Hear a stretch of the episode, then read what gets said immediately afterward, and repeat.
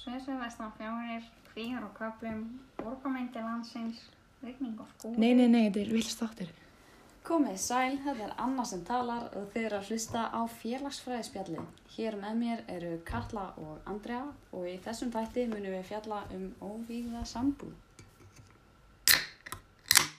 Þátturinn er sponsor af Valsilu.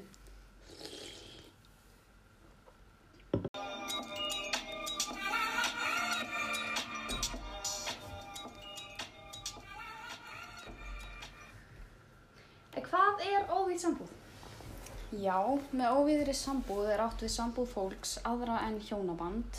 Uh, hugtæki óvíð sambúð sem slíkt er ekki skilgreint í lögum.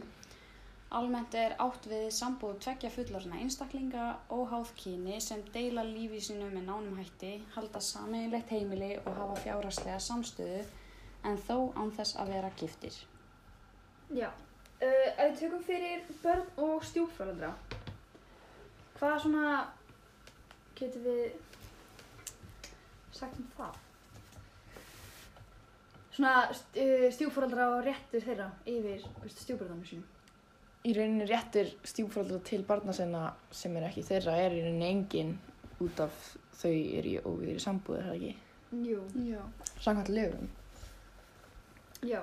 Og það er til fullt af dæmum þar sem blóðfóreldri er með e, á barn og er að ala upp barnið sitt með stjúpfóreldri þess og ef eitthvað skildi koma fyrir blóðfóreldri þá er þessi stjúpfóreldri alveg réttarlaus. Já. Það er glata. Það er svolítið glata. En já, og saman má segja um þú veist, rétt barnsins til að hitta stjúpfóröldri sitt. Þú veist, einmitt, ef að kemur eitthvað fyrir blóðfóröldri þá bara klifta á allt samband. Já, það er engin Ekki. réttindi þarna. Nei. En það getur samt líka verið, er það ekki í hag stjúpfóröldrisins, ef að það er vond samband á milli. Já. Um? Það er nefnilega einmitt, það er engin, stjúpfóreldri hefur enga framfærslu skildu gagvart börnunum sínum, að þetta er ekki barnið hans, Mm. samkvæmt blóði í rauninni. Og þá þarf stjúpfóreldri ekki að borga uh, sagt, makanum og, eða barninu meðlag. Hann sleppur við það og meðlag er einhverjum 30.000 krónur í mánuði eða eitthvað. Já. Þannig það er engin framfærslu skilda og já, þannig rauninni í hag stjúpfóreldrsins ef þetta er ekki gott samband þar á milli. Já. Já, uh, ef við fyrir maður út í fjármálinn í óvíðri sambúð. Já, rauninni, ef þú ert giftir og kaupir bíl, þá er í rauninni 50-50 bílinn.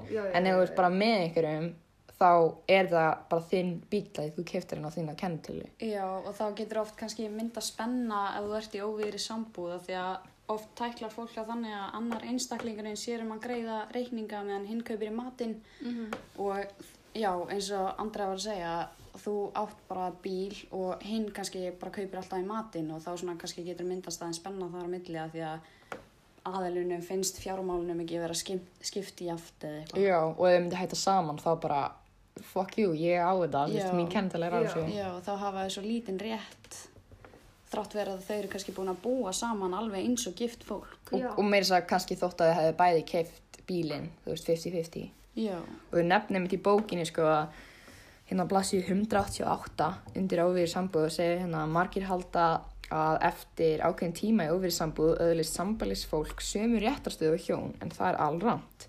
Þessar ránkaumundir hafa líklega orðið til vegna nokkura laga ákvaða sem gildum óvíða sambúð til dæmis í almennættingalögum, skattalögum og lögum um húslögusamninga. Þannig, þú veist, það eru engar reglur nýja lög til sem ganga um óvíða sambúð. Þannig ert í rauninni réttindalaus.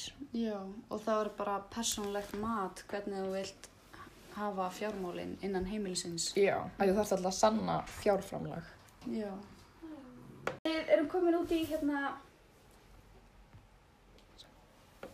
já, ef við förum út í hérna skilnáð og skiptingu eigna fólks. Uh, tökum bara tvo fullanda einstaklingar sem dæmi sem eiga bæði börn og bú saman og ef þeir veist, eru búin saman í mörg ár, ég hef komin með veist, fyrirtæki sem er búin að stopna saman, veist, bíl og aðra reiknir, þá getur verið ótrúlega erfitt að skipta þessu alveg í tvent ef einstaklingarnir svo þú veist, hætta saman. Og þá, einmitt, eins og þú talaðir um áðan, einstaklingur sem er skráður fyrir eigninni, þú veist, á hana, Mhm. með lögum og rétti. Og þá er þetta rosa svona, þú veist, sambandið annað milli þarf að vera gott þess að þú veist, skilnaðurinn geti, Gengi fyrir sig. já, þú veist, mannulega bara. Já, og til þess að, einmitt, ef að þessir aðalar eiga börn, til þess að hafa ekki hann dramatísk áhrif á bara hver, þau sjálf Já. þegar skilnaðurinn er í gangi. Já, líf þeirra. Já. Þau líka segja inn í bókina að mjög mikilvægt að sambælisfólk gerir sér strax í byrjun skriflegt lagalegt samkomulag Mm. svona eins og einhvers konar sambúðar sáttmála Já. sem fjallar um réttind og skildur í sambúðinni og þá sérstaklega skiptingu eigna ef það væri sambúðarslit. Já. Mm. Mér er mikilvægt að fólk gerir sér grein fyrir því, veist, ef allt fer á versta veg. Það sé með smá þú veist, beiningin dagi hvernig það ætlar að tækla það. Af því, einmitt, maður hefur alveg heyrt af, veist, hérna, samböldum sem fari vaskinn og enda bara harkalega. Og það getur líka bitnað á börnunum. Já. Já. Og það er ótrúlega leiðilegt ef fólk er ekki búin að skoða það fram í tíman og ákveða. Mhm.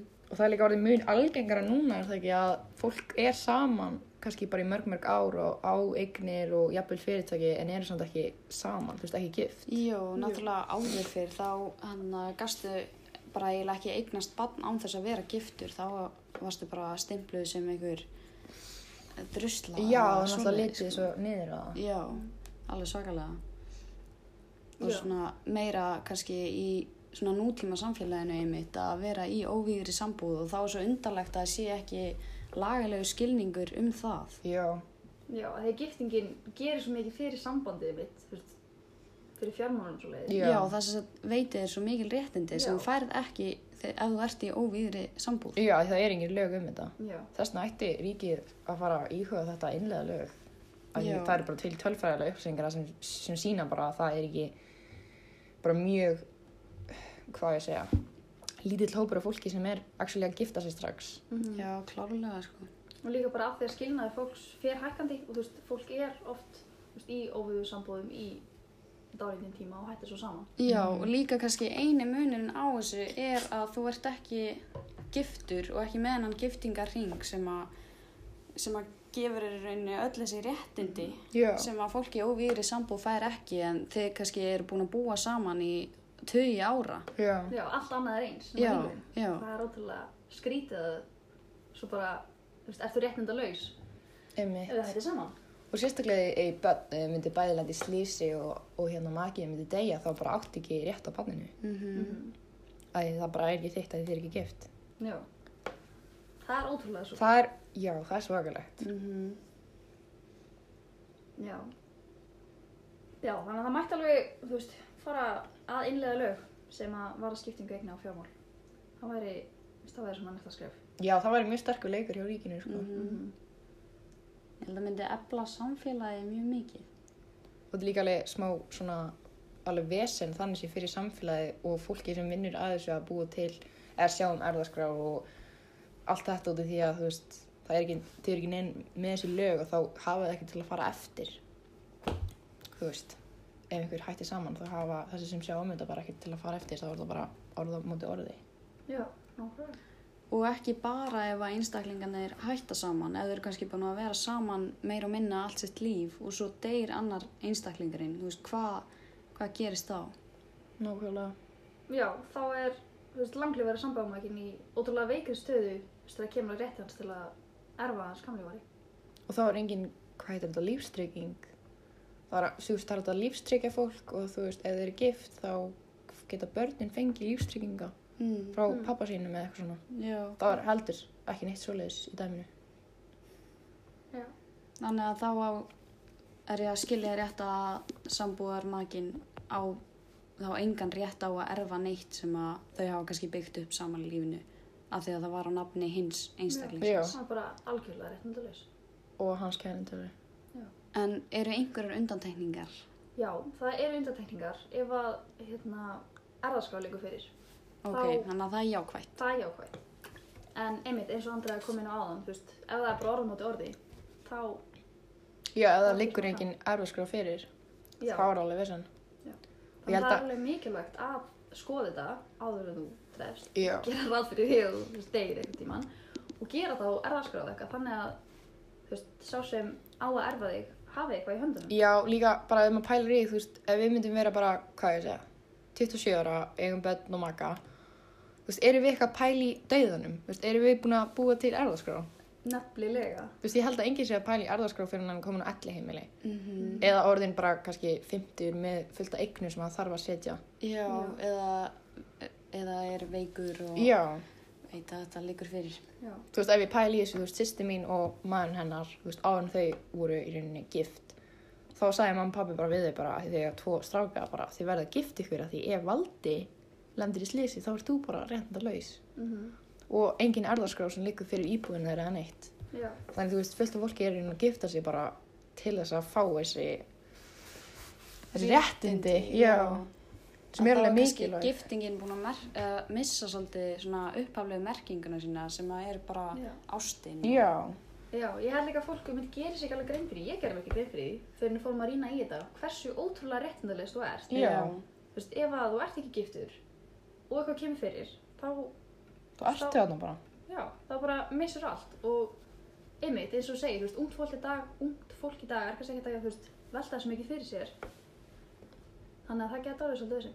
Þú veist, þetta samt, er alveg gaman að læra um þetta samt að því núna ef við myndum verið óverið sambúð í kannski x langan tíma þá vitum við bara, hei, við ætlum að gera eina skriflegan samning. Það var að núna, það gaf það frá. Já. Já, þá held ég að við séum búin að dekka þetta allt saman. Já, þessu helstu kapla. Þema hljóð.